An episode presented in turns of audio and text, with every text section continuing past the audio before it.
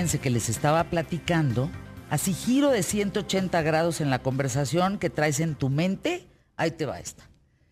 Cuando escribí El tamaño se importa, un libro que se dedica al tema de la sexualidad, que es una fuerte, fuerte, muy fuerte crítica a las políticas públicas de seguridad en México, de seguridad, de sexualidad, en México, ¿de acuerdo? Porque pues no hay, no hay manera de que te enseñen, no hay manera de que te informen.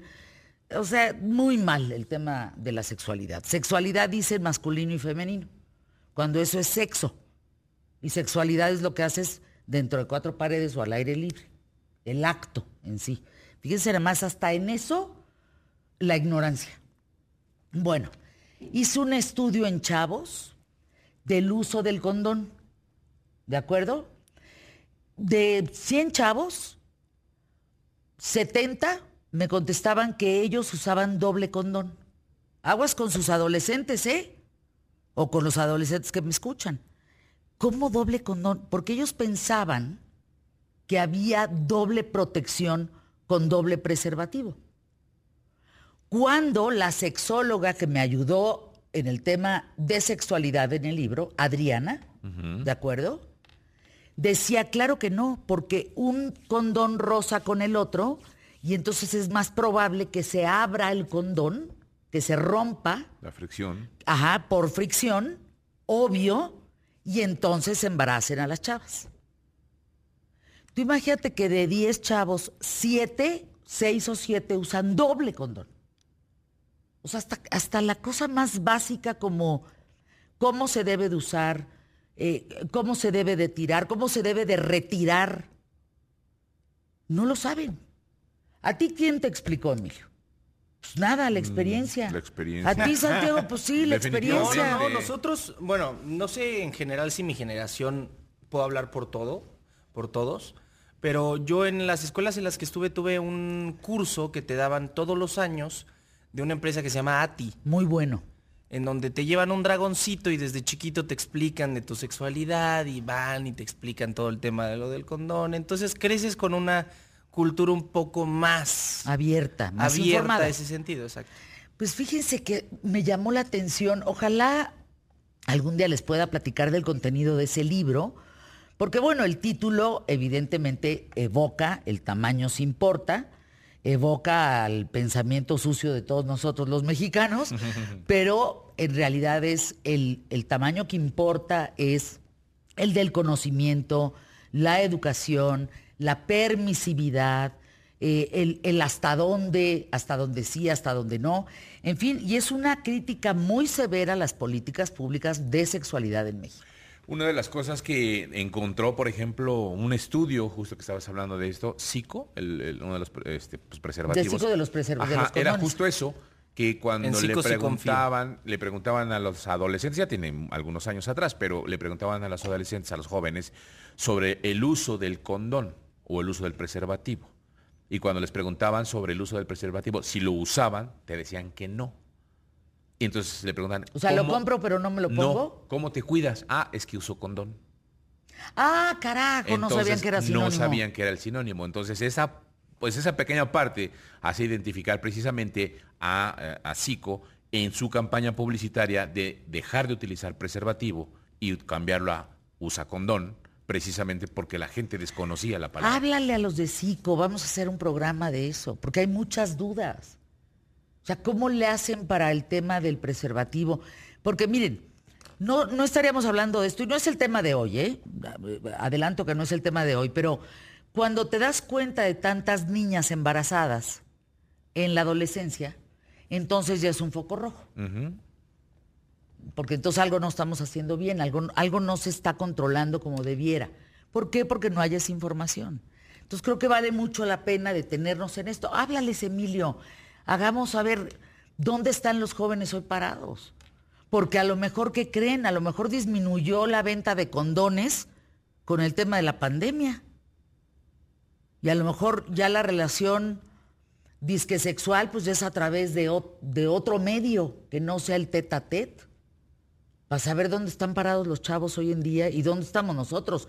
Porque nosotros adultos y chavos sí aumentó significativamente el consumo de pornografía, sí aumentó significativamente el, tema de meterte a redes, no redes, aplicaciones para andar este, de pues calenturiento con el otro, en el ligue, pero... ¿Y el tete a tete? Vamos a actualizarnos en eso, ¿no? Sí, sin duda. ¿Qué, tal de bonita la entrada del programa el día de hoy? Bien calenturienta. bien, bien calenturienta. Bueno, ¿están listos?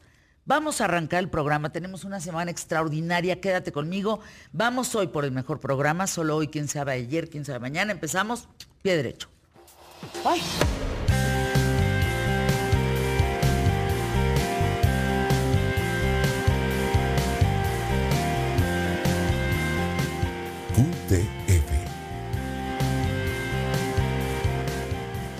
Tal? ¿Cómo estás? Espero que te encuentres muy bien. Gracias por acompañarme. Te doy la bienvenida. Mi nombre es Fernanda Familiar y hoy en QTF quiero platicarte si en realidad funcionan los decretos.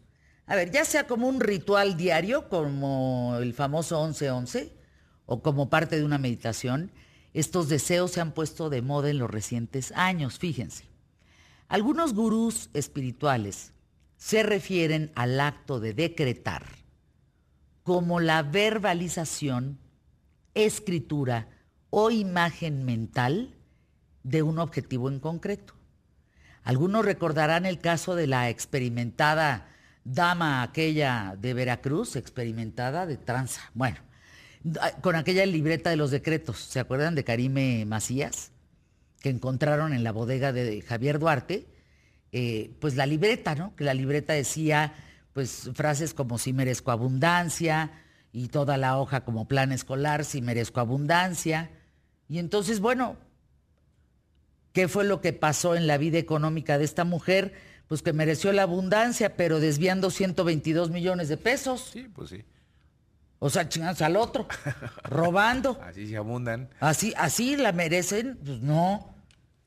Acuérdense que ella estuvo en el DIF estatal, gastaba alrededor de 675 mil mensuales. Y entonces en cada visita de Bergdorf Gordman y Neiman Marcus en Nueva York, Karime Macías pues hacía cargos de 80 mil pesos a su tarjeta.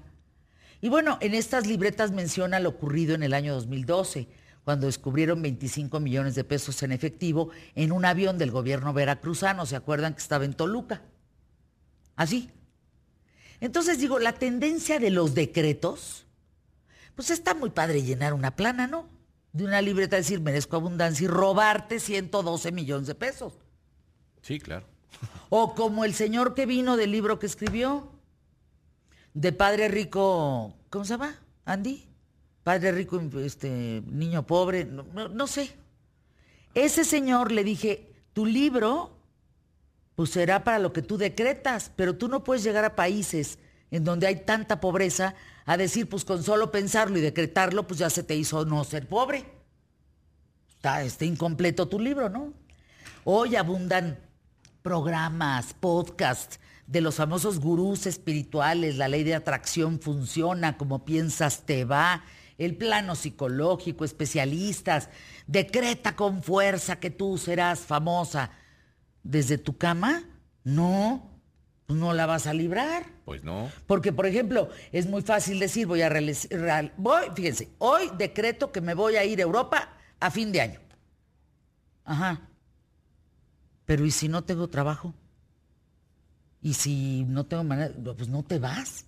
es decir, uno se levanta por sus sueños todos los días a trabajarlos. Pero de ahí es Kiyosaki, padre rico, padre pobre. Kiyosaki, ¿te acuerdas el broncón con Kiyosaki? Roberto Kiyosaki acabamos peleados aquí en qué tal, Fernanda. Porque él pues decía que con solo pensarlo, yo decía, ¿y qué me hablas de con solo pensarlo, hombre? No puede ser tan irresponsable de decir eso en un micrófono. O sea, yo nomás pienso que, a ver, Santiago, piensa que vas a ser rico, órale.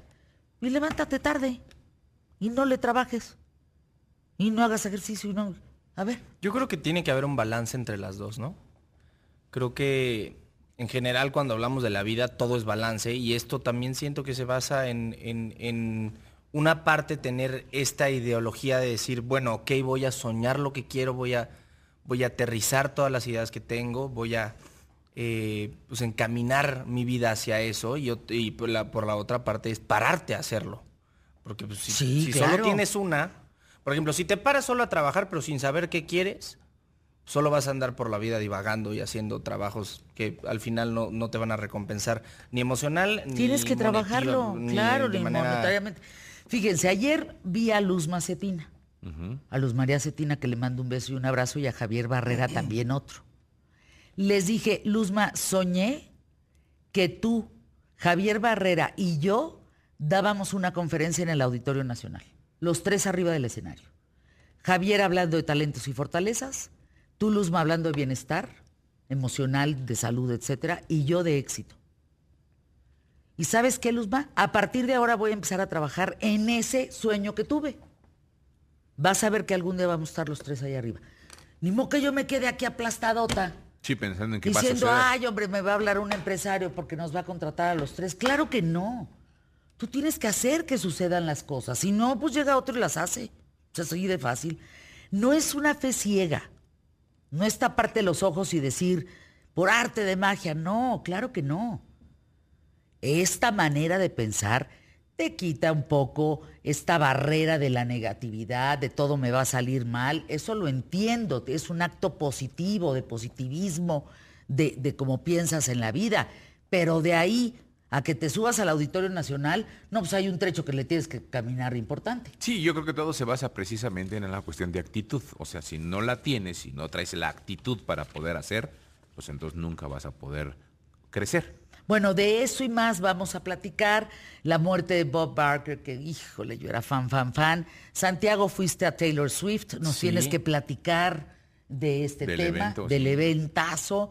Eh, Andrés Oppenheimer, eh, Bichir, Bruno Bichir, de tres en tres, mucho más. Tenemos mucho que compartir, así que quédense con nosotros hasta la una de la tarde. La van a pasar muy bien. Arrancamos pie derecho, quédate conmigo.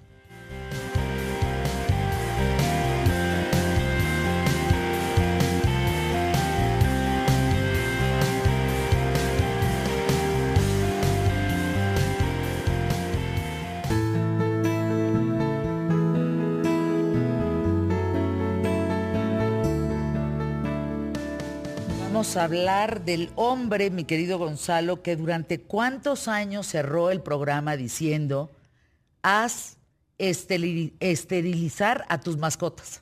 Y era como quería ser recordado.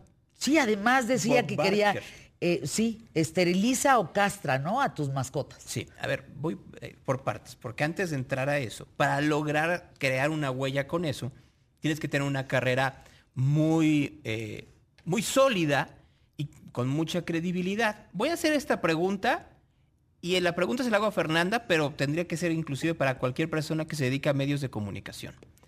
¿Con cuántas personas, invitados, entrevistados, has interactuado al aire en este programa? Imposible.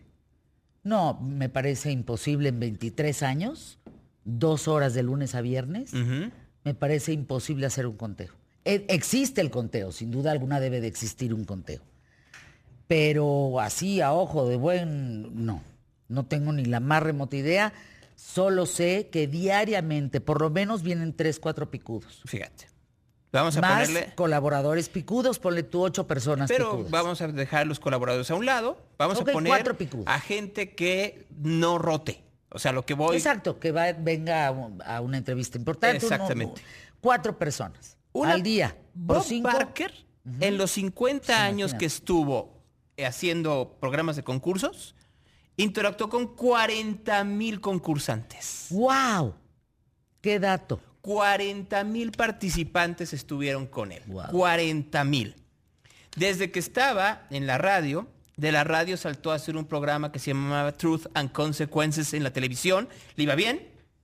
Le iba tan bien entonces un día llegó la CBS y le dijo, oye, fíjate que queremos hacer una nueva versión de The Price is Right, de lo que luego en México se llamó Atínale al precio.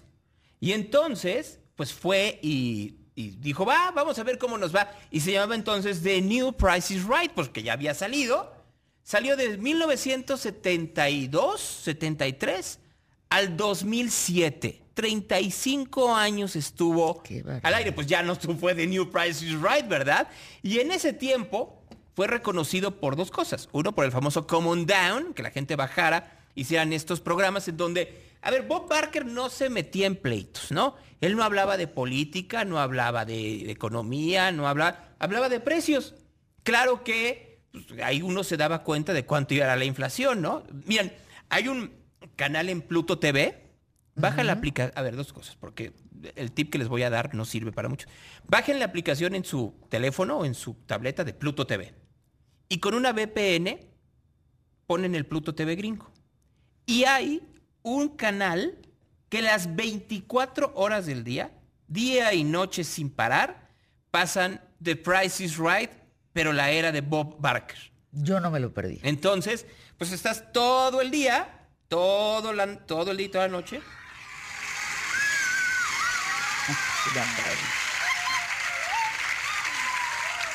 ¿Cuántos premios? What did you say, Linda? I love you. I love you love me. I do. Did you did you fall in love with me Esto es en vivo en Pluto TV. ¿eh? That's when it happened.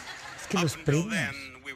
¿Cuánta gente le cambió la vida? ¿Cuánta gente premios amueblaron sus casas, se fueron de viaje, se quedaron con una lancha, se quedaron con, un coche, con una, muy buena lana en efectivo?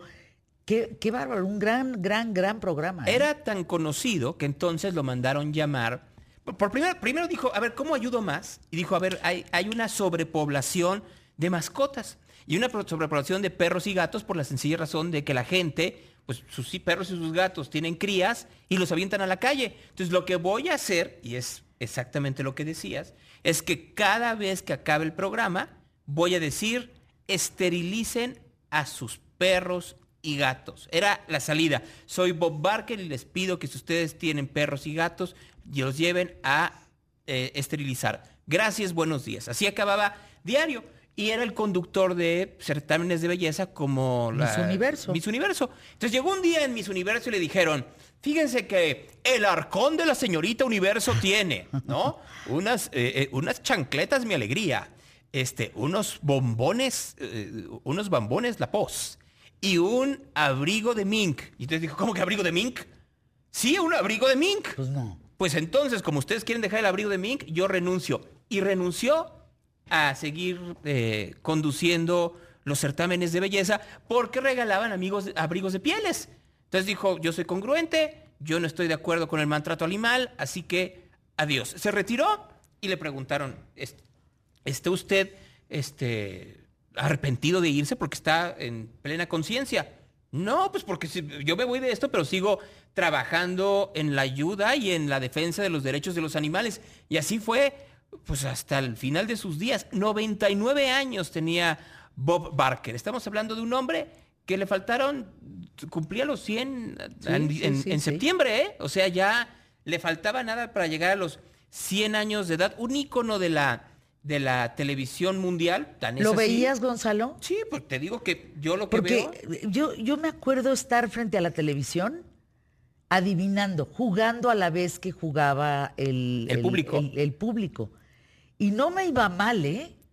Porque ves que tenías que acercarte lo más posible al precio. Sí. No me iba mal. ¿A ti cómo te iba? No, no, me iba, no me iba tan bien.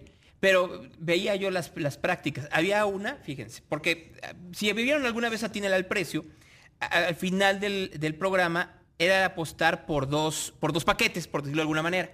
Entonces no te tenías que pasar el precio y el que estuviera más cercano, pues ya con eso se lo ganaba. Entonces hay gente que hacía la siguiente estrategia. Veía cómo le iba el primer concursante. Si notaba que el primer concursante se había pasado, así fuera por un dólar, apostaban un dólar. Entonces decían, ¿cuánto vale este viaje a Atenas con este coche? Un dólar, pues como el otro se pasó, de todas maneras ibas a ganar. Y la estrategia sigue en los lugares en donde se sigue produciendo The Price is Right. En los Estados Unidos ahora lo hace Drew Carey y le va muy, muy bien. Fue actor. Salió una película de... Eh, se me fue el nombre del actor. Se llama Happy Gilmore. De Adam Sandler. Happy Gilmore. En donde en lugar de ser este hombre afable y buena onda, era un hijo de la fregada de aquellos. En donde jugando golf, pues terminaba golpeando al personaje de Adam Sandler hasta dejarlo en el suelo. Y dices, ¿cómo un señor de 80 años de edad? Sí, claro, pues porque era viejito chirrisco. Este, y muy, con, una estamina absoluta. Pocos conductores de programas de concurso como Bob Barker. ¿eh? es, es, es, como les decía hace un momento, ejemplo para, para las generaciones de, de, conductores de concurso que siguen hasta la fecha. Hay muchos que les gusta ser más como majaderos, ¿no? Como este ejemplo de quienes conducían El rival más débil, The Weakest Link, en donde les gusta ser como como lejanos de los concursantes, mientras que Barker pues tenía esta parte en donde los abrazaba, se besaban. Los lo amaban. Eh, eh, lo amaban las señoras, los Sí, sí, sí, sí, sí, los amaban. Muere con dinero. mucho dinero. Mucho dinero, ¿verdad? Sí, pues imagínate, conducir 50 años programas de concurso y pues en realidad eh, no era alguien que, que ostentara mucho o que gastara mucho. A lo mucho sí hacía muchas, tenía una fundación y hacía muchas donaciones a eh, asociaciones de defensa de los derechos de los animales y eso siempre se agradece. Entonces, pues sí le fue bien en la vida, hay que decirlo. Era un hombre que, que era muy querido y eso, eso en los medios de comunicación hoy en día es muy complicado, ¿eh? Muy, muy complicado. En tiempos en donde las redes sociales se encargan de destruir en lugar de construir, era muy, muy difícil y Bob Barker lo logró. Pues termina una era de Price is Right con este hombre. Seguirán otros tantos como los que has mencionado. Pero lo que sí me, me permite reflexionar es estas figuras que están muriendo, ¿Quién las va a suplir, Gonzalo? No hay manera. Bueno, pero a ver. Hablábamos el fin de semana, por ejemplo, de periodistas en México, de nuevos rostros, de cómo hay ciertas cadenas que intentan meter nuevos rostros, que no hay manera, no venden, no funcionan, no. Y entonces tienes que seguir con los mismos de siempre, pues. Pero porque van modificándose las cosas. A ver, si quieres, mire, vamos a hacer esta cosa. El próximo martes, no mañana, el próximo martes cuando tú y yo estemos en Dallas, Dallas Fort hablamos de la dinámica mediática gringa. ¿Te parece? Sí. Y hablamos de cosas como esta o cómo son los, los noticieros allá y de algunas cuantas cosas más. Porque, si me va bien y si puedo, en la semana de lo que vamos a hablar es de rocas. A ver, ese silencio que sintieron es el peso de mi espera. Ya. El peso de mi espera. Imagínense ya ese silencio que, aturde, para que veas. Mi diamante, ¿dónde está?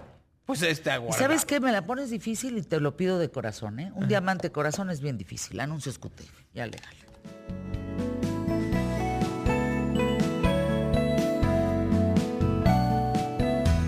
Entra a Facebook y participa en el mural.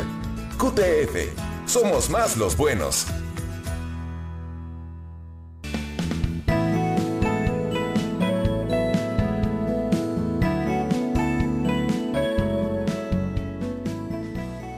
como cuando le subes el volumen para escuchar más y mejor y más fuerte, así Estados Unidos está subiendo el volumen de las declaraciones que hace contra México. Andrés Oppenheimer, te escuchamos, bienvenido.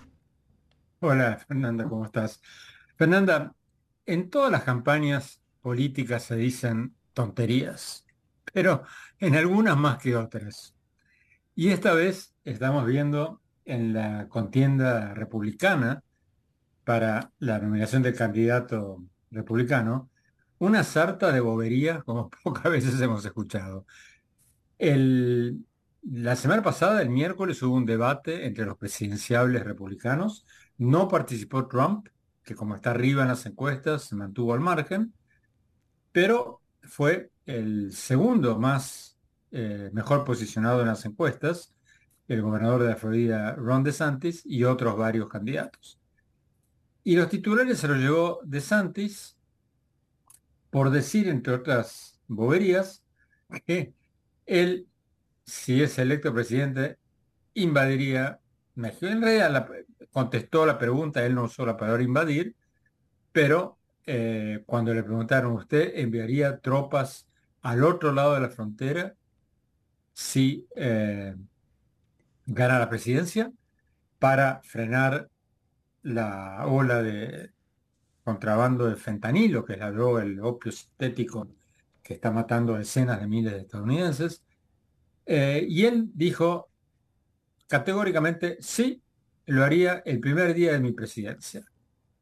O sea, un ataque supuestamente o directamente físico con militares o con misiles o con algo a los laboratorios de fentanilo en México. Ahora, Fernanda, eso es un disparate total, porque en lugar de ayudar a reducir la, el contrabando de fentanilo, lo aumentaría, porque he hablado con varios expertos en seguridad, tanto estadounidenses como mexicanos, que me dicen que cualquier gobierno, sea este gobierno de López Obrador, o uno de oposición que gane después de él, o cualquiera de los anteriores, si llega a haber un ataque de ese tipo sin el consentimiento de México, lo primero que haría México es expulsar a la DEA y a todas las demás agencias de inteligencia de México, y perdón, de Estados Unidos. Y entonces el contrabando de fentanilo, en lugar de reducirse, aumentaría enormemente porque no habría ya ningún tipo de cooperación en tareas antidrogas o materia de inteligencia para contener ese contrabando. Entonces, eso, en lugar de ayudar, sería totalmente contraproducente. Claro, los que están empujando estas teorías dicen, bueno, al final al cabo, ¿acaso Estados Unidos no estuvo ahí cuando lo agarraron a Pablo Escobar en Colombia? ¿Acaso no hubo tropas estadounidenses en Colombia cuando hicieron esto, cuando hicieron lo otro? Sí, claro, por supuesto, pero con el consentimiento del gobierno de Colombia. Lo que él está diciendo, lo que De Santis está diciendo, y lo que Trump sugirió, aunque no lo está diciendo todavía, pero no me extrañaría que lo diga en los meses que vienen, eh, es hacer algo así sin el consentimiento de México. Recuerda, Fernanda, que el eh, ex secretario de Defensa de Trump, Mike Esper, cuenta en su libro que Trump varias veces le preguntó, oye, ¿por qué no mandamos misiles y bombardeamos los laboratorios de fentanilo en México? Y el secretario de Defensa cuenta, el ex secretario de Defensa cuenta que él le paró el carro a Trump y le dijo, no, señor presidente, no podemos hacer esto porque si hacemos esto va a pasar esto y lo otro. Entonces, Fernanda, la idea es totalmente contraproducente y eso sin contar con las posibles consecuencias que tendría para Estados Unidos en materia de comercio y en materia de inmigración. Ahora México le está haciendo buena parte del trabajo sucio al gobierno de Estados Unidos, eh, impidiendo que los refugiados centroamericanos eh, crucen a Estados Unidos y impidiendo y ayudando a Estados Unidos a a mantener a estos inmigrantes centroamericanos en México mientras se tramitan sus peticiones de asilo en Estados Unidos. Bueno, si hubiera un ataque unilateral de Estados Unidos a México, toda esa cooperación se acabaría en un minuto. Pero, Fernanda, la lógica a veces no tiene ningún nada que hacer en una campaña política. Esto le trae titulares a DeSantis, esto le va a traer titulares a Trump y a mí no me extrañaría en absoluto que a medida que entremos más en calor en la campaña por la nominación republicana, estos llamados a invadir, bombardear México en lugar de disminuir, aumenten. Em, ¿Qué te parece este aumento de nivel eh, en, el tono, en la forma de estos políticos eh, estos congresistas, esta gente en Estados Unidos, la amenaza hacia México aumenta. Pero me pregunto, ¿realmente pueden lograr invadir, perpetrar el hecho, meterse a Estados Unidos? En fin, ¿realmente eso que dicen y amenazan lo pueden hacer? Bueno, Fernanda, el peligro es que los propios políticos terminen creyendo sus propias campañas de desinformación. acuérdate lo que pasó en Irak con las armas de, eh, exterminación masiva que supuestamente tenía Saddam Hussein. El gobierno de George W. Bush había recibido varios informes de inteligencia, algunos decían que sí, que había armas de exterminio masivo en Irak, otros decían que no, y él eligió creerle a los que decían que sí. Bueno, acá podría pasar lo mismo. Si ellos, si esto, si una gran parte del público de Estados Unidos compra esta teoría, que es una teoría simplista, populista, pero el hecho concreto, Fernanda, es que es mucho más efectivo, propagandísticamente hablando.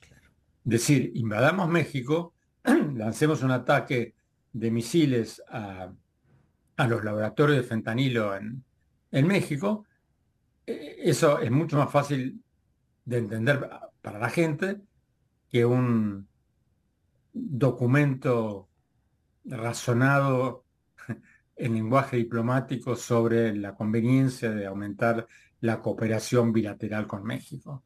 O sea, eso es el populismo. Frases fáciles de entender, aunque sean falsas, aunque sean fantasiosas, aunque sean tramposas, pero que sean fácilmente creíbles por un público que no está muy compenetrado con el tema. Pero ah. la respuesta a tu pregunta es sí. ¿Podría ser? Sí, podría ser. ¿Que ¿Ha habido alguna reacción frente a estas declaraciones de, de algún político mexicano, del propio presidente? ¿Alguien le ha contestado?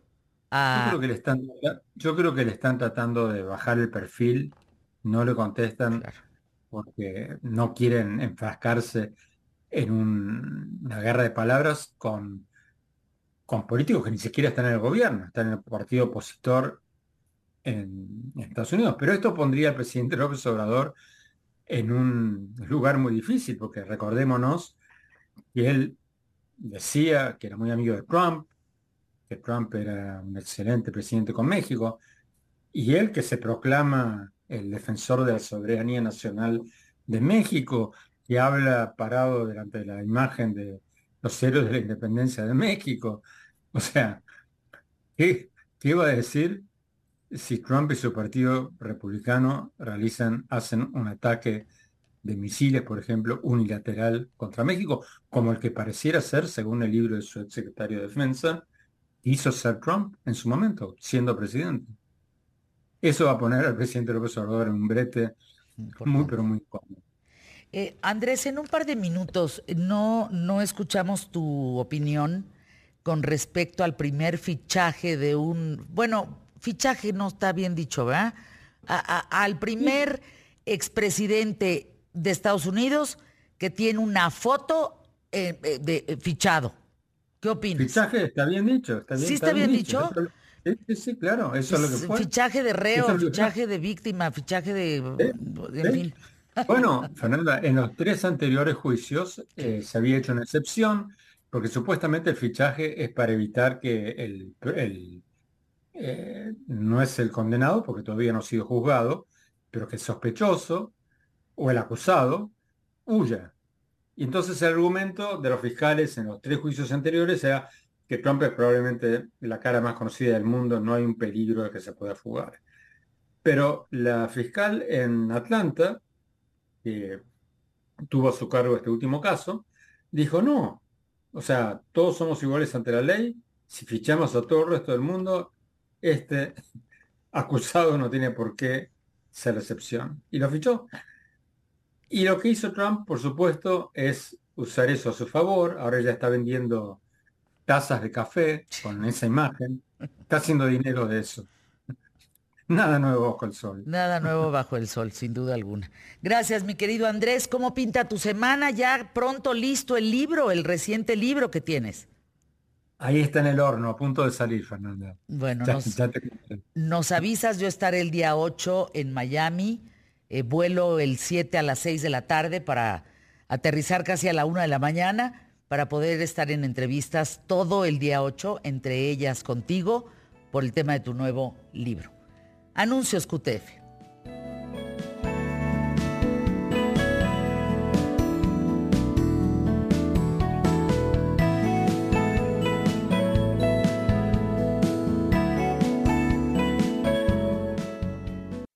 giro de 180 grados. Yo decía hace un momento, mi querido Fer Broca, sanador, escritor, arroba Fernando-Broca, maestro espiritual, que no basta con pensar las cosas para que sucedan. Porque si así fuera, tanto para mal como para bien, viviríamos en el mundo mágico de Harry Potter. Absolutamente. Con nuestras varitas mágicas diciendo que se le caiga la barba a Fer o que Fernanda no crezca. ¿De qué me habla? O sea, como que eso no, no basta, ¿no? Totalmente. Me encanta además porque es como romper ese mito falacioso y de, de, isofacto de que la espiritualidad es rápido, pide un coche y el coche va a aparecer en tu garage y eso no ocurre de esa manera. Sin embargo, hay que entender que el pensamiento, siendo una emisión de procesos neuronales, sí influye en la realidad. Entonces, es muy diferente decir, lo que dices pasa que cuando sabes decir, ayudas a que las cosas pasen, que por ahí sí va la cosa. Entonces, todos seríamos capaces de atraer ese tipo de pensamiento positivo? Sí. Híjole, se me hace bien difícil. Fíjate, te voy a dar un dato a ti que te gustan los datos duros. A nivel neurológico hay una cosa que se llama sistema de activación reticular ascendente. Suena muy sofisticado. Se llama SARA. Y básicamente lo que nos dice es que hay una parte de nuestro cerebro que cuando tú le colocas una información empieza a buscar más de esa información. El ejemplo tipicazo es que cuando tú estás embarazada, ves embarazadas, bebés y anuncios de embarazo por todos lados. Cuando te compras un coche rojo, empiezas a ver el coche rojo por todos lados, porque algo en tu cerebro se despierta. Entonces, eso nos puede beneficiar. Si tú en tu cerebro estás constantemente pensando en cosas positivas y constructivas, vas a atraer más de esas cosas positivas porque tu cerebro está programado para buscar eso que estás buscando, eso que estás necesitando. Entonces, sí hay, de alguna manera, está comprobado esto de SARA, dices, ¿cómo Sistema de activación reticular ascendente, SARA, así se llaman en los términos neurológicos. Entonces, lo que puede entrar por tus sentidos, no solamente ver, sino escuchar, te puede detonar que tú pongas más atención a ciertas cosas. Absolutamente. Perfecto. Hasta ahí vamos bien. Hasta ahí diríamos que tú, yo, cualquiera de los que estamos el público más inteligente de la radio y la televisión en México, junto con el equipo de ¿Qué tal Fernanda? Fer Broca y demás, podemos generar esos pensamientos. Sí. De acuerdo. Lo que yo me he encontrado en el camino, en el camino de visitar la República Mexicana, de las conferencias, de platicar con personas, de gente que escucho en la calle, es un pensamiento completamente derrotista, un pensamiento negativo, pesimista, y te diría que recientemente un pensamiento de mucho enojo. Y entonces, Es bien duro porque no podemos ignorar la realidad que está viviendo la gente. Y yo creo que eso hay que mirarlo de frente y entenderlo. Es natural que la gente esté enojada porque las cosas no están para estar haciendo fiestas en muchos lugares de la República. Sin embargo, el punto es, cuando tú te enfocas solamente en el caos, la violencia, este, la pobreza, la marginación, inherentemente vas a traer más de eso a tu vida. Y esto es algo muy natural. Si tú te estás lastimado de tu dedo chiquito del pie, el dedo chiquito te vas a pegar en la pata del banco para reafirmar el dedo chiquito del pie que tienes lastimado. Entonces la, llamada no es una llamada a la negatividad, ni es una llamada a la, a la falacia, es una llamada a la conciencia, a poder decir qué de esta situación difícil que estoy viviendo puede ser vivida de una manera más armónica, más amorosa, más equilibrada? ¿Cómo puedo meterle más fuego a la hoguera o empezar a bajar esta intensidad de tantas cosas difíciles con una actitud más positiva? Fíjate, Fer, es Daniel Icona de Monterrey. Varios amigos y yo me acuerdo cuando éramos chavos que compramos el libro y tomamos los famosos cursos del secreto. Lo único que nos cambió mi Fer fue la cuenta bancaria de los gastos en cursos y viajes. Pero en su momento pues no lo veíamos claro. Estábamos tan metidos en eso. Es, bien padre que la gente lo diga y por eso me, agradezco tanto el espacio, porque sí soy un, defensor de la no, no la falacia, no de esta parte tan boba. Eso genera mucho, mucha decepción. Y es, ya repetí 50 veces que quiero un novio y no llega el novio y me siento defraudado de la vida. Pero es que no es solamente repetirlo, es empezar a hacer cambios interiores, es a tomar conciencia, ser responsable. Es como la abundancia, no puedes tú decir quiero dinero. Tienes que estar dispuesto a intercambiar algo, a levantar temprano, a disciplinar, tener una intención y a ocupar el pensamiento para poder atraerlo. Una campaña que a mí me parece de verdad de una genialidad importante es la de la Lotería Nacional que decía, pues cómo te la vas a ganar si no compras el cachito. O sea, si tú, si tú no, no te promueves eh, diciendo quiero novio, pues cómo te va a llegar el novio, ¿no? Totalmente. Tienes que comprar el cachito. Tienes que comprar el cachito y tienes que hacer. Y yo creo que la gente es medio huehuenche. Estas, estas visiones facilitas. huehuenche, la palabra de hoy, huehuenche. Porque entonces yo quiero decir cosas y que pasen, pero no estoy dispuesto a afrontar la responsabilidad que tengo para coayudar a que eso ocurra. Pero dice Cristina Flores Fer, pero no caemos en el clásico pensamiento mágico. Sí, por eso... Ella nos escucha en Sinaloa. Gracias a la gente que lo dice. Y por eso la, la, pequeña variante del pensamiento mágico es que en el pensamiento mágico tú repites cosas sin estar dispuesto a hacer nada más. Mi planteamiento es, podemos utilizar un montón de elementos para ayudarnos a la vida. Y si me preguntan, Fer, ¿ayuda en algo estar pensando positivamente? Sí ayuda. Pero ayuda también trabajar, levantarte temprano, tener una intención clara, ser consciente y hacer lo que te toca. Te preguntan por acá, ¿somos lo que hablamos? Porque recuerdo que el japonés en el programa ¿Qué tal Fernanda Masaru Emoto? decía que si tú le hablabas al agua, claro. formabas cristales de hielo, pero que los sonidos, palabras, pensamientos dependían de lo que dijeras.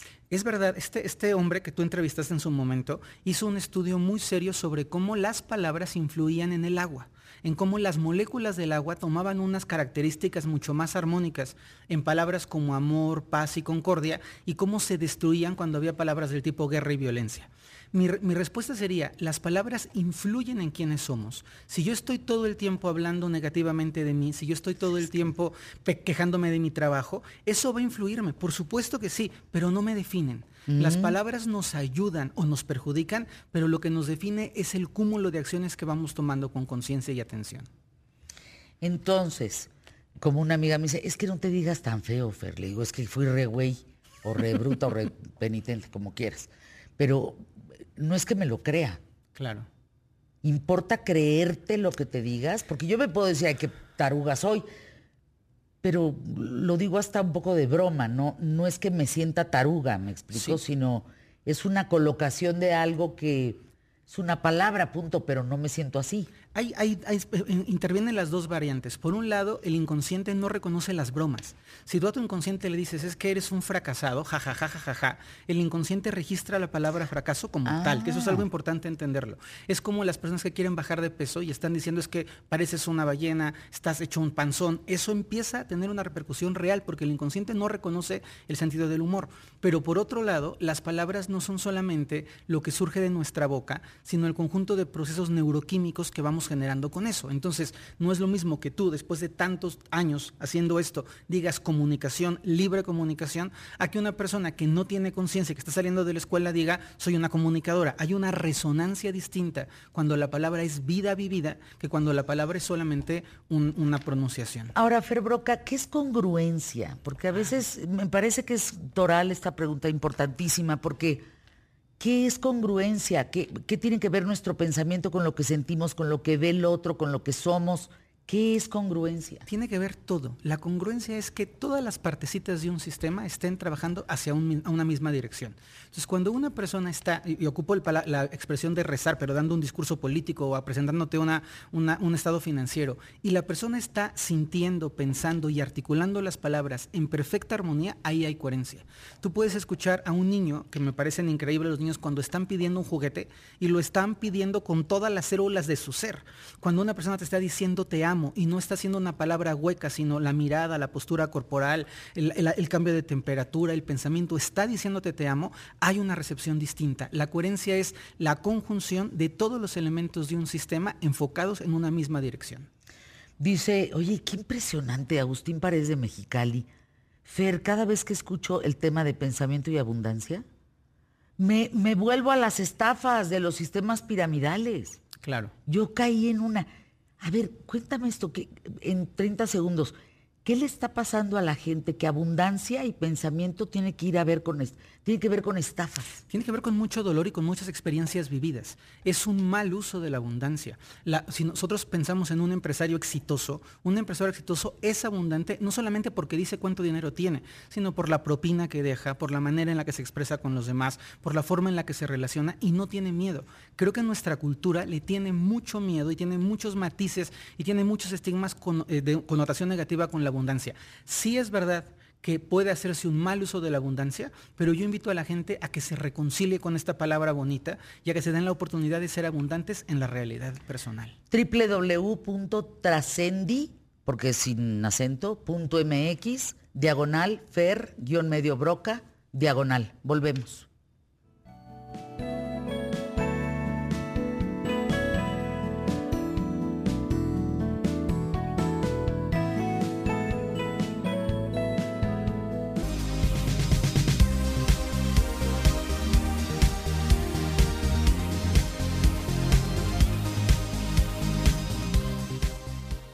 A ver, es muy importante cuando hablamos de pensamiento, de abundancia, lo que decía Fer Broca hace un momento, que por cierto di mal sus redes, ¿eh? No, no, no, eso de trascende quién sé qué sea. No, me equivoqué. YouTube, Fer Broca y arroba Fer Broca 1. Está más sencillo, yo estaba dando la dirección de quién sé qué cosa. No, no, no, no, no. Es YouTube, Fer Broca y arroba Fer Broca 1. Bien. Él nos decía, no, no solamente es pensarlo, es estar como en una misma sintonía, como decimos en Grupo Imagen, ¿no? aquí en Imagen Radio. Es estar en una misma sintonía y colocar ese esfuerzo hacia una dirección. ¿Qué pasa en el mundo que vivimos que todo nos distrae para concentrarnos en una sola dirección? ¿Cómo carambas le hacemos? Pues que tenemos la realidad que vivimos, que, vamos creciendo en mil formas, pero no le damos fuerza a ninguna intención. Es como la gente que va al gimnasio, hace cinco minutos de una cosa, platica con el entrenador, 15 minutos echa la torta y al final sigue igual de gordo al final del entrenamiento. A diferencia... ha sido ejemplo más claro. A ver. A diferencia, que es lindo, de la gente que va a entrenar media hora y está enfocado entrenando. Yo creo que a la gente le falta mucha focalización. El mundo nos está llevando a consumir tanta información tan rápido y a generar tanta distracción por minuto que tenemos poca capacidad de estar en lo que realmente estamos. Y la abundancia tiene que ver con estar en lo que estamos, pero también el amor, pero también el éxito profesional, hay que dedicarnos a lo que estamos haciendo. Y yo creo también que hay que dedicarnos con amor, con cariño. Hay que ponerle cariñito a esas cosas que nos importan. O sea, ¿quiere decir que no solo debes de trabajar en una cosa en tu vida? Quiere decir que tienes que trabajar desde muchas herramientas en una cosa en tu vida. Es como la cocina. Tú no puedes hacer arroz solo con arroz. Necesitas agua, necesitas sal y necesitas un sartén y todo el complemento termina dando como fruto el arroz. Ah. El éxito en la vida es que las herramientas que vamos tomando las pongamos al servicio de un objetivo conciso y concreto. Hablábamos de Kiyosaki.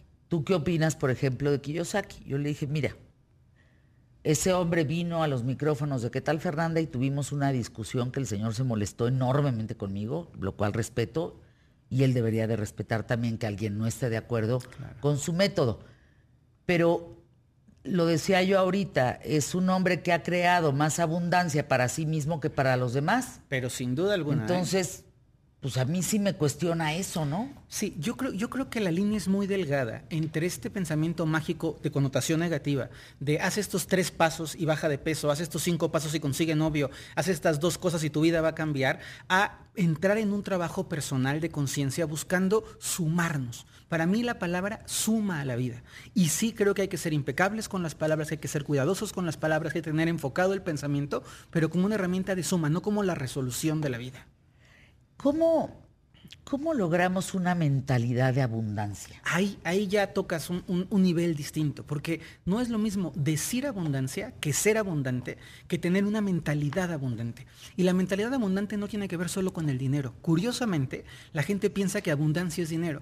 Y todos conocemos gente generosísima que no tiene tan altos recursos, pero que te invita a comer y le echa agua a la sopa y multiplica la sopa y te da un abrazo generoso y confía en que todo va a estar bien. Y eso es abundancia. Y también conocemos gente que tiene muchísimo dinero, que todo el tiempo tiene miedo a perderlo, que no gasta porque se le vaya a acabar y esa persona es una persona rica sin una mentalidad de abundancia. La mentalidad de abundancia es comprender cómo funciona la abundancia, no solamente cómo funciona el dinero. Abundancia, entendido que hay abundancia de afecto, que hay abundancia de reconocimiento, que hay abundancia de oportunidades, abundancia de experiencias y no solamente clean, clean, clean, abundancia de pesos.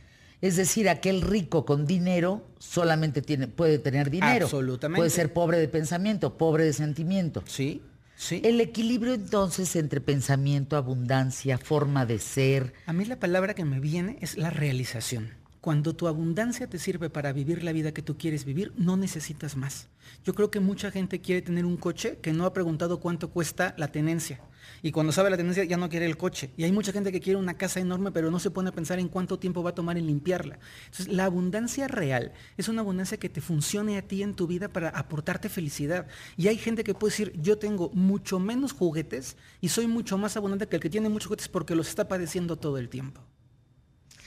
A mí me llama la atención, como dicen, eh, vive lo que te lleves a la tumba. Y el dinero no es importante. No, espérenme, el dinero no es importante mientras lo tengas. O sea, si no lo tienes, ahí te encargo el desmadrito que es no tenerlo. Un, hombre muy rico me decía, el dinero no es importante, pero ¿cómo quita los nervios? Pero ¿cómo quita los nervios? Sin duda. No es importante mientras lo tengas. El día que no lo tienes y tienes que comprar lo básico, medicamentos, una escuela, una... En fin, en función del crecimiento de tus hijos, de la salud de tus hijos, ahí te digo que claro que va a ser lo más importante de tu vida. Entonces, esto de vivir y morir ¿Sí? en abundancia, ¿qué es ¿Qué es lo que finalmente hoy en día, cuáles son las corrientes de pensamiento en función de vida y muerte? Las, corrientes son terribles, porque es como si solo importa el dinero. Y yo creo que el dinero es importante, pero no es lo único importante. Y ahí es donde tenemos que hacer un cambio de chip. Es importante tener dinero para disfrutarlo. Es importante tener familia para poder compartir el dinero. Es importante tener salud para poder gozarlo. Tener dinero y estar enfermo, solo, triste y abandonado, deprimido, no te sirve para un carambas, aunque puedas comprar el medicamento más caro. Y justo la llamada es una llamada que la gente abra su conciencia y pueda cuestionarse su búsqueda del dinero. Hay que buscar el dinero como un medio para vivir, no como un objetivo de vida. Ándale. A ver, a ver, entonces, ¿cuáles serían los medios y no los objetivos? Pienso en la comida.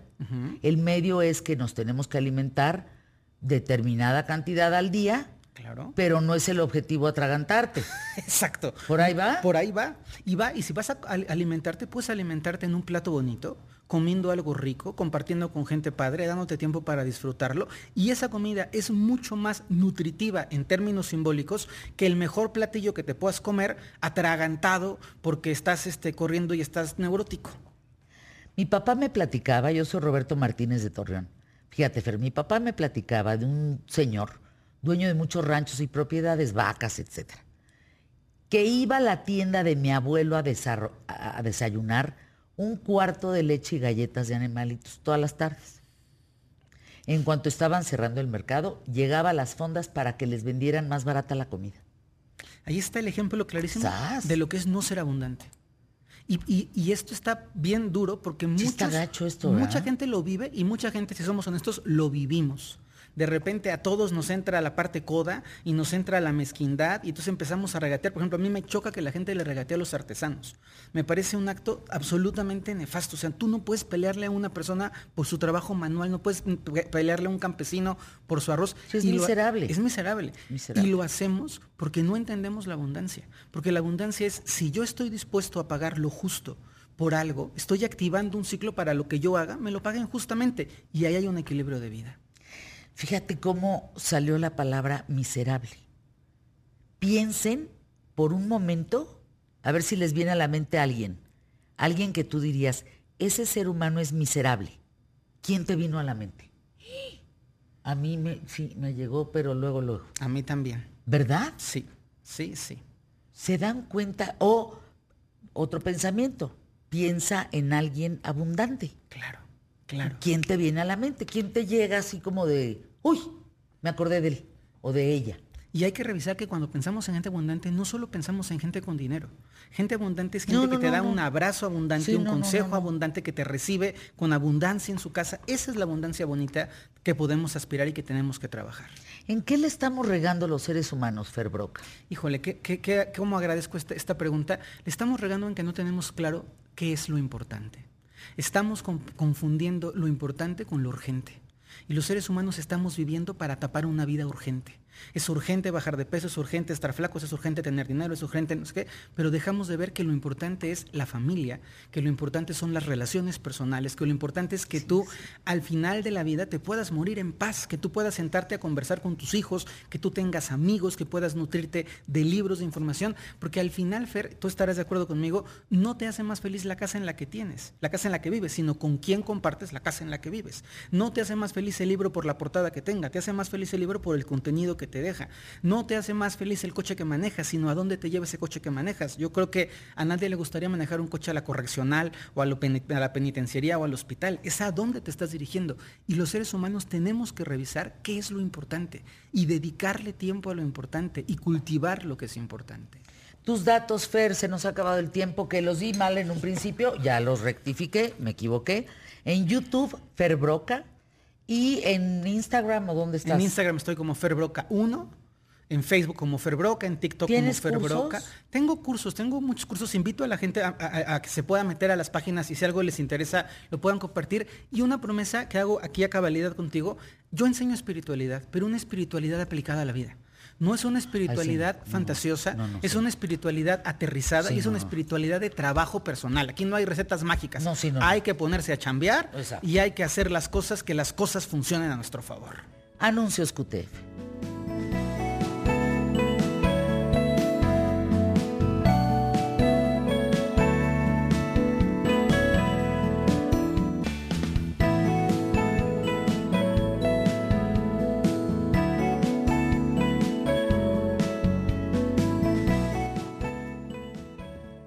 Sentarnos con Bruno Bichir, ay, es un agasajo. Es un mm. agasajo, le preguntaba cómo está tu familia, cómo está tu mamá, cómo está todo, tu barba, tu personaje, Carlos Camargo. Bueno, primero, textualmente, ¿cómo amaneciste? Muchas gracias. Eh, de hecho, muy temprano últimamente, porque estoy en otro trabajo. Eh, ¿Cuántos en este trabajos tienes, Bruno? Eh, no, uno a la vez, pero, pero quiero decir que en este momento estoy en rodaje y entonces me levanto a las 5 de la mañana porque pasan por mí a las 5.40 y, y entonces hoy amaneció como al mismo tiempo, pero porque desde tempranito estamos haciendo promoción de esto que estrenamos, que es Viaje Todo Robado que no tiene nada que ver con lo que estoy filmando ahora. Entonces, eh, todo esto para decirte que amaneció muy bien, ha sido un hermoso de Todos estos días son, me encanta levantarme tan temprano. Por supuesto, al mediodía ya me estoy pandeando y una siestecita de cinco minutos lo arregla todo, pero eh, porque duermo muy tarde, mucho por el trabajo. Eh, luego los, los, actores, actrices, colaboradores de teatro, pues tenemos el horario completamente volteado, ¿no? Porque de repente si hacemos temporada. claro, que hace teatro y está jueves, viernes, sábado y domingo, fuera de la familia, de los amigos. Sí. Lunes, martes, miércoles solos. Eh, más o porque menos. la familia tiene que estar trabajando. Bueno, claro. ¿no? Porque los amigos salen a trabajar y porque ustedes descansan. Sí, yo la verdad es que no. ciclos. Sí, no, no soy muy. Y aparentemente creo que mi familia lo comparte. No somos muy no somos precisamente sociales, ¿no? O sea, no, no andamos ahí en reuniones, fiestas, eh, salidas, ¿no? Luego muchos compañeras, compañeros, después de la función dicen, ¿y, qué se va a armar? ¿A dónde vamos? Y uno dice, hoy no, a mi camita, ya, o dos tacos y a dormir, ¿no? Pero, pero básicamente por, por decisión personal, o sea, por, por costumbre, qué sé yo, no por otra cosa. Promueven mucho, esto me llama mucho la atención, promueven mucho el viaje todo pagado. Recuerdo a Emilio Valles Vidrio, que nos acompaña aquí en, en, ¿Qué tal Fernanda? Que algún día eh, pagó un viaje todo pagado, pues, valga la redundancia, y que siguió pagando por un no. de tiempo porque se acabó el viaje y seguía cinco años después pagando el, viaje todo pagado. No, no. Pero aquí no es viaje todo pagado. No, hubiera sido. Hubiera sido, pero es viaje todo robado. Sí. Sí, porque, porque todo sale mal en esta, en esta aventura. El verano pasado, cerca de 900 alumnos de diversas universidades, UP, eh, Anáhuac, etcétera, pagaron su famoso Eurotrip. ¿Ves que se va en Europa de viaje? Unas semanas. 900, 800 de ellos dormidos en las calles de Roma. ¿Cómo? Porque la agencia era fake news no. y les llegaron no, todo. No, No, no, qué, la realidad qué espanto.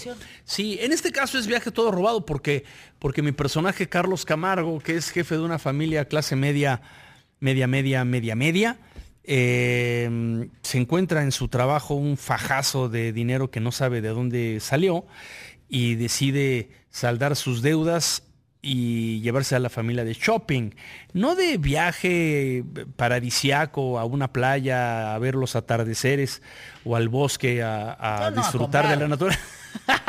a endeudarse más. Y entonces resulta que el, dinero no era suficiente y, de todas maneras todo se va complicando en el viaje. Es un via crucis de esa familia, es una comedia, por supuesto, para toda la familia y para todos aquellos que en algún u otro momento hemos pensado en que el shopping es la onda. Este, muchas veces no lo es, sobre todo a estas alturas, ¿no? Pero esta, esta familia piensa que sí, es un momento hermoso familiar y deciden pasar esta aventura contra viento y marea, y eso es lo que es divertido, pero no es divertido si les pasa a ustedes en la vida real. Bruno Bichir, ¿qué piensas de las personas que compran una bolsa pirata, unos zapatos piratas, algo pirata? Ya, no sé, pues como todo es, como todo ya es, es muy raro, ¿no? Por ahí llegué a enterarme que estas marcas carísimas eh, tienen su edición pirata, ellos mismos las piratean. Y luego por ahí hasta me enteré, eh, claro, esto son, yo no estuve ahí, yo no conozco a nadie, ¿no? Yo, son estos rumores de, eh, ¿cómo se dicen? Em, sí, ¿no? Como, radio sí, radiopasillos del mundo cotidiano del ser humano en todas las latitudes y que de repente incluso, digamos, las bolsas para mujeres, ¿no? Que son carísimas, hay incrustadas en medio bolsas pirata. Que salen más baratas o que quién sabe, y que pues ya si el comprador las identifica, o sea que ellos mismos hacen su piratería, vamos. algunos, este, em, que eran eventos eh, masivos llegaron a hacer sus propios boletos pirata y estas cosas de reventas. ¿qué tal de los conciertos? Sí, sí, sí. Entonces, pues es una cosa así muy rara. La gente hace estas cosas y la gente adquiere esos productos, ¿no? La verdad, mucho por, por las marcas, ¿no? Pero a ver, en el caso de Carlos Camargo, que es un personaje, ¿por qué les importan las marcas? ¿Por qué les importa el shopping? ¿Por qué les importa? Porque, supongo que porque hay una aspiración, ¿no? Un modelo de vida que creemos lejano a nosotros, eh, cada vez más cercano, porque la globalidad nos envuelve vorazmente, pero, pero todavía esta película está enclavada en los 2000, 2004, y estamos en los 2000, pero en 2004, a inicios de, los 2000 y, y todavía existía este eh, placer de traer entrecomillado pues fayuca, llamémosle, ¿no? O sea, este, ah. cosas inocentes, como dulces, ¿no? Yo recuerdo alguna vez. Los sweetats. Sí, las pastillitas esas. Todo aquello que no hay en el mercado nacional, ¿no? Pareciera que es un placer secreto de estas familias de, traer marcas que, que no existen. Sí, no, van ahí. Bueno, revistas, revistas. Así, revistas de lo que sea, un cómic que no es editado en, México. pues traerlo entonces ya es, no sé, digno de estatus o digno de un tesoro que solamente ellos y sus amigos comparten. No tengo idea, pero... pero o ir a restaurantes, ¿no? Que no existen aquí y que pues aparentemente son más ricos. ¿Te acuerdas aquel furor que hubo con las hamburguesas cuando se abrió la primera cadena de estas hamburguesas? No, las filas, era una cosa de locura y no era más que una... Eran de kilómetros. Era, una hamburguesa. En el sur de la Ciudad de México. Sí, que ni siquiera eran tan buenas, ¿no? No, son tan buenas, ni tan sanas, pero... Recuerdo perfecto las más sano un taco de pastor, ¿no? Pero sí, sí, pues hay este, esta sensación. Entonces este retrato las comedias, como, como se dice, son vicios y virtudes de una sociedad, ¿no? De una sociedad que no ah, necesariamente es convulsa. Sí, no necesariamente está en, decadencia, güey. No, es un momento ahí histórico. Luego, luego el cine de ficción, por ahí Godard eh, decía que el, cine de ficción, digamos, el, la narrativa, eh, no el documental, sino la narrativa, era el mejor documental de una época. Porque eso, nos gusta retratar lo que hemos pasado ¿no? como humanidad a través de la ficción, a través de historias que son fantasiosas o que personajes inexistentes o situaciones disparatadas. En este caso, por supuesto, todo se les junta a esta familia. O sea, que la mejor vacación resulta no ser. Y no estamos spoilando nada. No, pero fíjate, finalmente, y este es el placer de. Ay, mira, hasta, hasta se me va la silla. Me a caer, no, no, no, es que está en, en, en, el filo. En el filo de. En el filo del de qué tal Fernanda. de qué tal. No, eh, ¿sabes qué? Eh, existe este placer de verdad, ¿no? De, de cometer una y otra vez estas. Vamos, la gente se endeuda constantemente de sus tarjetas. Y si ya se le llenaron. Pasado? Alguna vez yo caí de incauto cuando era un jovencillo, que alguien en un centro comercial, llévese su tarjeta. Y yo, oh, sí, tengo 20 años, no tengo tarjeta, este es el momento. Y en los tres días la llené. Sí. Y me pasé, como tú me decías, pasé pagando creo que, no sé, cinco años esa tarjeta infame, que yo decía, ¿qué es esto? ¿No? Esto es una trampa. es que nadie nos habla de esto. No, oye, oye, escuchaba eso en un programa de radio. Nos habla de esto. A mí mi mamá, mi papá no me hablaban de que se pagaba la luz, el agua, el teléfono, la tesorería. el mundo real. El mundo real. Sí, Claro que no te hablan de eso. No, no, no. No sabes que tienes que pagar impuestos, no sabes que la tarjeta no te regalan el dinero, que lo te lo prestan sí. y lo tienes que pagar. Sí, Tenemos muy poca cultura en eso, ¿no? Sí, apenas es este, una tarjeta. Sí, pareciera que es tu mejor amigo que te va a prestar un dinero que nunca jamás vas a volver, ¿no? y, los impuestos, ¿no? Los impuestos que de repente eh, yo como sufría también de chavo con los impuestos, ¿no? Decía, ¡oh! Llegaba así cada presentación de impuestos y decía, bueno, me quitan mi dinero? Ya, cuando uno aprendió que, pues es dinero que no es de uno, pues ya lo separas, ¿no? Pero, mm, wow, sí, sí, puede, puede, puede ser una pesadilla el mundo real. y esto le pasa a la familia. Arranca el estreno 31 de agosto. 31 de agosto. Es una comedia para todo el público. ¿Ocho mil? No, chorro mil. Ah, no sé, no sé, ocho mil. a lo mejor hasta más. No, no hay ocho mil salas. En no, no tengo idea. Pero fíjate que hay una cadena de cines que tiene, creo que hasta en eh, eh, Cinemex, Cinépolis. Cinépolis, tiene cines creo que hasta en Arabia Saudita. Entonces, en, a lo mejor, en India. Ah, Alejandro Ramírez. Claro, tiene sí, sí, sí. Entonces, no sé si vamos a salir fuera del país, pero sin duda en toda la República Mexicana. y se llama Un viaje todo robado. Así es. Y, eh, me acompañan a Claudia Talancón. Adorada, es, es una actriz extraordinaria. no la he visto desde que terminamos el rodaje hace aproximadamente un año. Eh, tú sabes, las películas se tardan más o menos un año en terminar de gestarse en su totalidad, pues la música, la edición y todas las correcciones habidas y por haber para que la película quede impecable para las salas y cualquier plataforma o cualquier medio. Y ya hace mucho que no la veo, pero sé que está increíblemente bien, trabaja todo el tiempo y de la mejor manera y en fin, es un encanto. Te preguntan Bruno antes de despedirnos. Sí, por favor. ¿Qué pasó con Soy tu fan? La serie era fan de la, serie. Ah, qué bueno. Eh, la verdad es que no tengo idea porque yo estuve nada más en la temporada 2 y luego se hizo una película, tengo entendido. Eh, es innombrable la cantidad de fans que tiene esa serie. y tengo entendido, no, no, no espero, espero no, no echar a perder nada, pero tengo entendido que se mm, produjo una tercera temporada que no sé en dónde va a salir, ni cuándo va a salir, ni nada. Yo no estoy ahí, entonces no, no, no, no puedo hablar, pero sí por ahí me enteré que filmaron una tercera temporada, así que todos los fans estarán felices de Soy tu fan. Pues Bruno, sigues en entrevistas todo el día, Bruno Bichir. Sí, bendito Dios. Un viaje todo robado en las pantallas mexicanas, próximo 31 de agosto, que viene, por cierto, también el estreno de Sound of Freedom el próximo miércoles también. O sea que la cartelera va a estar entre esta comedia de Bruno y Ana Claudia Talancón y este golpe de realidad, que es la trata de personas, que es el tema que produce Verástegui. Tenemos buena cartelera ¿eh? para esta semana, para que vayamos a las dos opciones. Mañana estará por acá seguramente hablando de la otra película. Ah, qué alegría. También. Qué bueno que se produzca claro, muchísimo el mexicano. y pues, que haya variedad para claro, todos. por supuesto, eso merecemos el público. Celebrando enormemente, ahora que lo mencionas y si me lo permites, la nueva Cineteca Nacional. Ándale, con eso regresamos, no te vayas. espérate, espérate. Sí, sí. Estate, estate.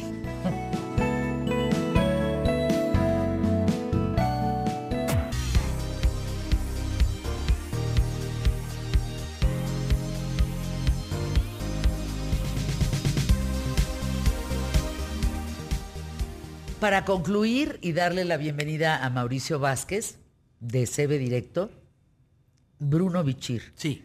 La Cineteca. Oh, sí, es que qué, maravilla.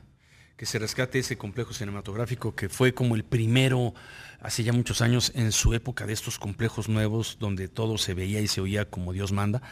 Y, qué bueno, porque ahí alguna vez estuvo la cineteca y se incendió en los ochentas. Eh, no exactamente en el mismo lugar, pero digamos era uno de los foros de estudios Churubusco convertido en salas cinematográficas, que era la antigua Cineteca Nacional. Y ahora la Cineteca que conocemos todos, repleta de gente, es una felicidad, tantos cinéfilos en la Ciudad de México. Y entonces qué alegría, y además con, con nombres emblemáticos de... Em, cineastas, básicamente creo, no, no he tenido oportunidad de ir, pero creo que actores, actrices de, de los de los setentas que hicieron un cine extraordinario. Por ahí sé que María Rojo o Ofelia Medina tienen su sala y no sé qué otros cineastas o, actores, actrices Yo lo reciente que vi ahí fue Pinocho. Oh. De Guillermo del Toro. Una pues joya, ¿eh? Hay que ir a la Cineteca 12, quien pueda. 12 salas, sí. 12, salas nuevas ahí en el Centro de las Artes, al final. Y qué alegría, qué bueno. Cuídate mucho. Muchas gracias. Un Ahí está la película de Viaje todo robado. Viaje todo robado. Sí. Familia, vayan a verla y identifíquense y carcajense de sus propias aventuras. Gracias, mi querido. Gracias a ustedes. Bruno, por estar con nosotros.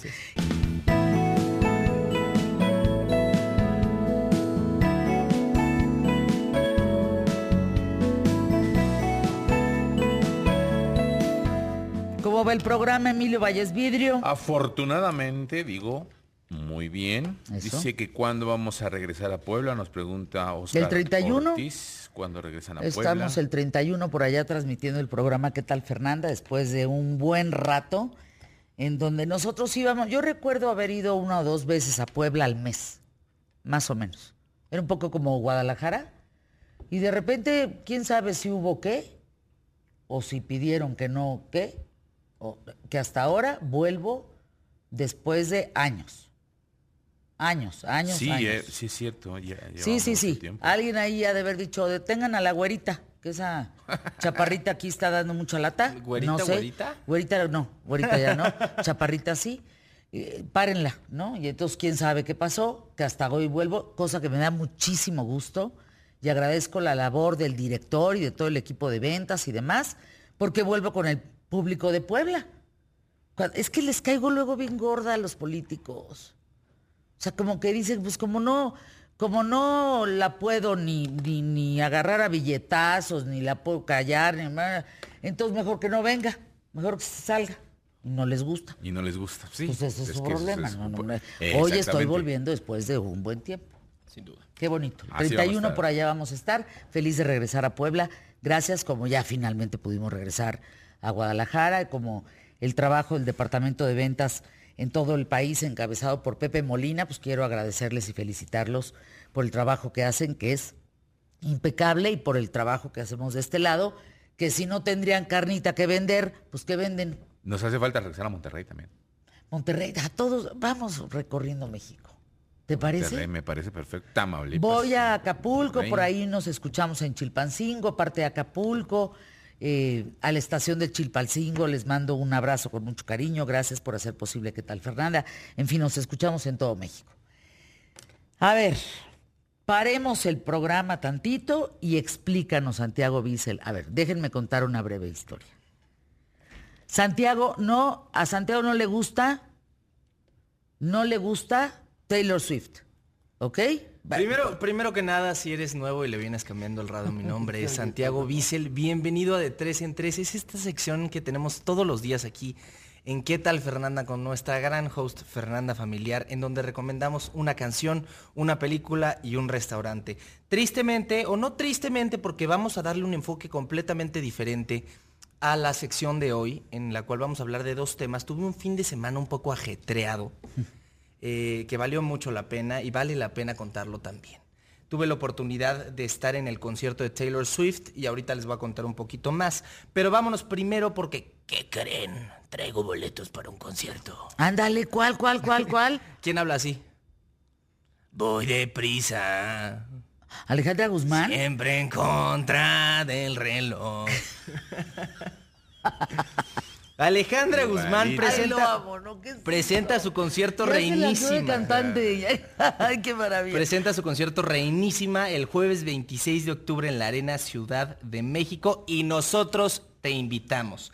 Para participar solo tienes que enviar un correo a promoción.gimm.com.mx, lo, eh, lo repito, promoción.gimm.com.mx. Mm. Y si eres de los primeros mails que recibamos, te, te diremos cómo y cuándo acudir por tus boletos. Eh, número, número de autorización DGRTC 0756-2023. Es que eso lo tenemos que decir. Ahora sí pasamos con la con la rola. por favor, que, que te oiga, ¿Qué tal que te oiga Alejandra Mira, yo soy muy fan de Alejandra Ah, yo me la encanta. Adoro, la adoro. Mi canción favorita de Alejandra Guzmán es una colaboración que tiene con Franco De Vita, eh, que se llama Tan Solo Tú. Uf. Rolón. No, ella es. Ojalá venga, Emilio. Sí. Ah, para mí sería. es lo que estamos eh, viendo justo. estamos platicando con Signia, porque son los que traen digamos, toda la promoción de Alejandra Guzmán. Ah, muy bien. Bueno, ahora sí, Taylor Swift. derecho, Taylor Swift. Tuve la oportunidad de ir a ver este concierto que ha sido. ¿Pero en qué condiciones fuiste? Un fenómeno. Por eso, pero dijiste no quiero ir. El fenómeno. Fuiste arrastrado. les voy a dar contexto de todo. Ha sido un fenómeno brutal aquí en México. Hay gente, bueno, vi videos de gente usando pañal afuera del Foro Sol, acampando para para no salirse de la cola, ir al baño. No, no, no, no, no, no, unas cosas que dices, ¿cómo es la gente capaz de hacer eso por un artista? Y todavía me puse a reflexionar mucho, porque como, le, como les decía Fairfam, yo no soy fan de Taylor Swift. La verdad, no, no le encuentro atracción a una mujer que va y que tiene relaciones y después escribe sobre esas relaciones eh, y de sus corazones rotos, pero además hace público de quién está escribiendo. Yo no estoy de acuerdo de eso no es algo que a mí me encante. Su música y su voz tampoco no me llaman mucho la atención. O sea, fuiste a rastras. No fui a rastras, pero sí fui con una expectativa muy baja. Ah. Sí fui con la expectativa de decir, bueno, vas porque quieres acompañar a una persona que le gusta mucho, que quieres mucho, y este es un regalo que, se va a acordar toda la vida. Entonces yo, yo iba con esa mentalidad completamente distinta a la que me topé con toda la gente allá. Allá ves a la gente todo emocionada. O sea, yo veía gente hacer disfraces, y tomarse el tiempo. Y todavía me puse a pensar, ¿yo por quién haría eso? Y por nadie. Ni por Elvis Presley, Dios quiera. O sea, las pulseritas, todo. nunca en mi vida me formaría 16 horas en una. No, no lo haría. De verdad. Ni aún así. Y estás hablando de una cantidad de personas importante. ¿eh? No, bueno, dejó una derrama económica de mil millones de pesos. Nunca había pasado eso antes. No, no, no, no, no, no. Y ella se fue con más de 16 millones de dólares de cuatro funciones. A lo que voy es que, como buen maritano, la verdad me hizo tragarme todas mis palabras y decirme, Santiago, digo, no creo que le importe mucho mi opinión, si te soy honesto, pero sí me cerró la boca. Quiero decirles que me encontré con una de las artistas, si no es que la artista femenina más grande del siglo XXI. ¡Sascuas! Eh, es la artista más showman, que yo he visto en un escenario presente en vivo carne y hueso. Quiero decirles que vi la producción más impresionante que yo he visto. Por ejemplo. Tienen elevadores en el escenario, eh, de repente hay una escena en donde ponen como el pasillo donde se está moviendo Taylor Swift como una alberca y le abren un cuadrado en el centro y se avienta, entonces sale como si estuviera nadando, de repente salen unas nubes eh, de algodón, pero no, no salen en pantalla, sino las nubes como tal, como hechas con papel maché, no sé, y de repente ves cómo se sube Taylor Swift a, esta nube. No, no, no, no, los bailarines. O es la producción más grande del mundo. No, está, es impresionante y quiero decirles que esa producción eh, cuesta 50 millones de dólares, 54 para ser exactos y se transporta, eh, es la misma, no, no es como que llegue a un lado y le pongan la producción, esa misma producción se transporta por todos lados, entonces si ahorita está en gira en México, ya está en el siguiente destino la, el escenario estando montándose para que reciban a Taylor Swift. No, no, no, no, es una locura lo que Me encontré, de verdad, quiero, quiero decirles que fuera, y sigo sin ser muy fan de su música, no, no, no, no cambió mucho mi digo, opinión. No, no, no voy a meter los videos por respeto, pero yo te vi cantando y bailando. también les quiero decir que, me di cuenta que todo mundo conoce a Taylor Swift. Te sabías todas las canciones. Todo mundo conoce a Taylor Swift. De repente, o mínimo mi generación, te topaste con un... Ay, no sé, a mí me tocó, por ejemplo, ir a la escuela y, que prendí el radio y me tocaba el Alfa 91.3, me tocaba Toño Esquinca y te ponía todas las de Taylor Swift, de repente te ponía Blank Space, entonces ya ahí estabas tú cantando inconscientemente en el coche, entonces vas, las escuchas y, y las cantas. ¿Y ella como artista? Ella como artista le puedes quitar todo y hace lo mismo. Le puedes quitar todo el escenario y sigue haciendo lo mismo. El mismo trabajo, la misma representación encima del escenario, todo. O sea, es un monstruo. Es un monstruo. En el escenario. La actitud, el, lenguaje corporal que tiene, la forma de, dirigirse hacia los, hacia la gente que, lo que la está viendo. El público mexicano, una vez más, me dejó helado. Les, o sea, una ovación de 6, 7 minutos sin parar. No, no, no, el público mexicano. ¿Cuánta gente hay en escena alrededor de ella? Alrededor porque además dura cuatro horas, ¿no? Duró cuatro horas. Tres horas y media. A ti te tocó tres horas y media, porque el primer día fueron cuatro, tú fuiste el segundo día, ¿no? Tres horas y media. Eh, hay en escena, yo creo que unos 20, 25 personas, bailarines. Y de repente salen con unas bicicletas. No, no, no. Fuegos artificiales. es que yo veía cosas que yo jamás, jamás me pude haber imaginado dentro de un escenario. Y has visto conciertos, ¿eh? Sin duda, he tenido mucha experiencia en, este tema de los conciertos. he parado. Sí siento que ya no soy ese típico eh, adolescente que le gusta ir a gritar a los conciertos. Sí me gusta ir al Auditorio Nacional a sentarme en mi sillita y a pararme nada más para ver cantar. Porque soy una persona que aprecia mucho más. que yo lo que veo es todo que esto. Es que analiza la producción y analiza que está viendo. Soy mucho más analítico. Sí. Y no soy de esa persona que grita y canta. Soy esa persona que se sí siente saliste muy impresionado. Sí. Y quiero y también quiero decirle porque esos videos, esto es muy importante, por si a alguien le está pasando una situación parecida a mí. Eh, más mi actitud de cantar con las ganas que canté es porque yo sabía que la persona con la que iba se iba a acordar de ese concierto el resto de sus días. Entonces, si yo estaba de una mala actitud, se, iba, a acordar de esa mala actitud el resto de sus días. Entonces, justamente por eso, deja tú si me la sabía o no. Ahí me tenías cantando y gritando porque yo sabía que ese era uno de los momentos más especiales de la vida de la persona con la que fui. Entonces, Oye, esa es una reflexión muy importante, Santiago. O sea, no te veas el ombligo. Exacto. ¿No? Ve, ve también el ombligo del otro y date cuenta qué necesitaría el otro y cómo recordaría el otro ese momento. No le jodas un momento bueno al otro. Sobre pues, todo que era tan importante para la otra persona, ¿no? Pues imagínate que a ti te fascina Taylor Swift, y, tu pareja va de jeta. No, pues mejor, si me mejor no vayas. Mejor, no, mejor que vende el boleto, ¿no? Y de qué caros estaban los boletos, ¿eh? En reventa 150 mil pesos. Ándale. Ándale, 150 mil. Oye, qué padre que nos cuentes. Me dio mucho gusto verte en los videos cantando, bailando y yo me quedo con esa reflexión el día de hoy. No, no todo es para acá. Hay que ver también cómo haces feliz al otro, cómo te, te, la actitud que le dejas en la memoria al otro. Sí. Eso está bien bonito, ¿eh? Y hay como eventos canónicos, ¿no? En la vida de todos. Pues hay eventos que se marcan, que marcan una, etapa de tu vida. yo siento el que... ministro Saldívar andaba ahí, ¿no? El ministro. ¿Cuarón? Cuarón. Sí. ¿Alfonso? Ahí. Como si, como si fuera un don nadie. Pues es que todos vamos a un concierto así. No, vale mucho la pena. Para justamente. Me quedo con un gran recuerdo, la verdad. Bueno, pues gracias, eh, Santiago. Gracias, mi querido Emilio. Entregamos micrófonos. A continuación. Sea como sea. Héctor Figueroa. Ah, espérense, esténse, Chihuahua, que todavía, no. Héctor Figueroa, gracias, buena tarde.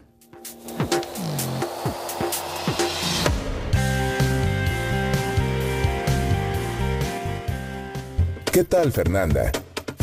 Derechos reservados por Fernanda Comunicaciones.